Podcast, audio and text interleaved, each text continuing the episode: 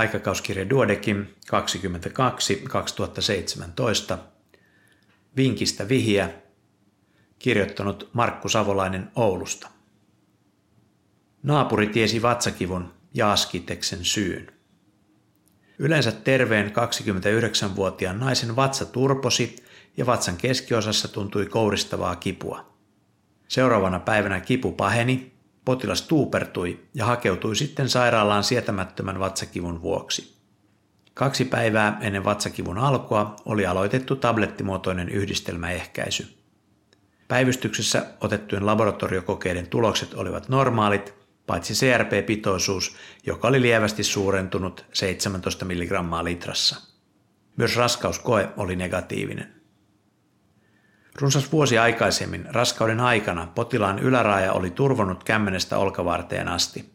Plasmasta mitattu fibriinin D-dimeriarvo oli ollut hieman suurentunut 2,4 mg litrassa. Oiretta oli pidetty immunestekierron häiriönä ja epäilty, että potilas olisi nukkunut kätensä päällä siten, että kierto oli häiriintynyt. Hieman myöhemmin, eli raskausviikolla 18, potilaan oikea jalkaterä ja nilkka olivat turvonneet. Potilas oli silloin tuntenut hengästyvänsä aiempaa herkemmin, mutta varsinaista hengenahdistusta ei ollut ilmennyt. Potilaan tultua sairaalaan todettiin kaikukuvauksessa nestettä vatsaontelossa. Tehtiin päivystyksellinen vatsaontelon tähystysleikkaus, jossa poistettiin 2100 ml kellertävää askittesta. Leukosyyttäjä oli kohtalaisen runsaasti 570 10 potenssiin 6 litrassa ja niistä 93 prosenttia oli liuskatumaisia. Diagnoosiksi tuli spontaani vatsakalvotulehdus, jonka lääkitykseksi aloitettiin piperasilliini ja tatsobaktaami. Potilaan vointi parani nopeasti ja neljäntenä hoitopäivänä hän kotiutui hyväkuntoisena. Kotiin palattuaan potilas jutteli lähikaupassa työskentelevän naapurin rouvan kanssa, joka kertoi ollensa tyttärensä ihosairauden vuoksi iholiiton potilastapaamisessa – siellä oli kerrottu potilaan oireisiin sopivasta sairaudesta, joka nykyisin on helposti diagnosoitavissa ja jota voidaan myös hoitaa. Potilas meni saamansa vihjeen kanssa terveyskeskukseen, jossa otettiin verikokeita. Mitä diagnoosia naapuri ehdotti? Luen vastauksen hetken kuluttua.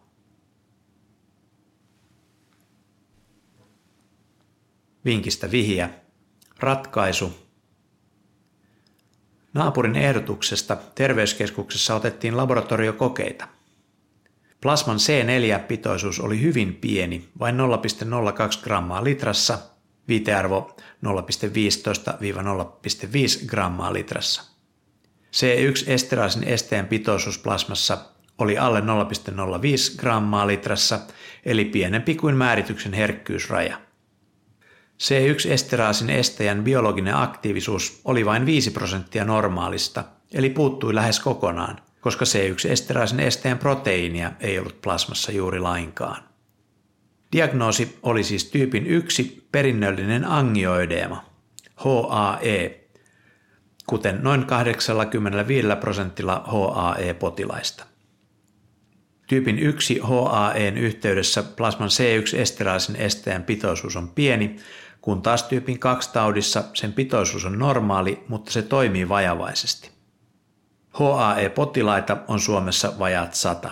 HAE-yhdistys on jäsenmäärältään pieni, minkä vuoksi se kuuluu jäsenjärjestönä Iholiittoon, jonka tilaisuudessa naapurin rouva oli käynyt. HAE on vallitsevasti periytyvä harvinaissairaus, joka aiheuttaa turvotuksia. Sairaus voi olla hengenvaarallinen, jos turvotus ahtauttaa nielua, kurkunpäätä tai hengitysteitä. Monen potilaan oireena ovat vatsakivut, mutta askiteksen määrä oli tässä tapauksessa poikkeuksellisen suuri. Estrogeenin tiedetään provosoivan HAE-kohtauksia. Potilas oli aloittanut yhdistelmäehkäisytablettien käytön vain muutama päivä ennen vatsaoireilun alkua. Ehkäisytabletit vaihdettiin pelkästään progestiinia sisältäviksi. Turvotuksen esioireiden, ihon kihelmöinti, ilmaantuessa potilasta suositeltiin ottamaan 1-2 tablettia tranexaimihappoa, puoli-1 grammaa, kahdesta kolmeen kertaan päivässä muutaman päivän ajan. Vaikeampi tai vaarallisempi turvotus hoidettaisiin sairaalan päivystyksessä C1-esteraasin esteen laskimoinfuusiolla. Potilas on kuitenkin ollut parin vuoden ajan oireeton.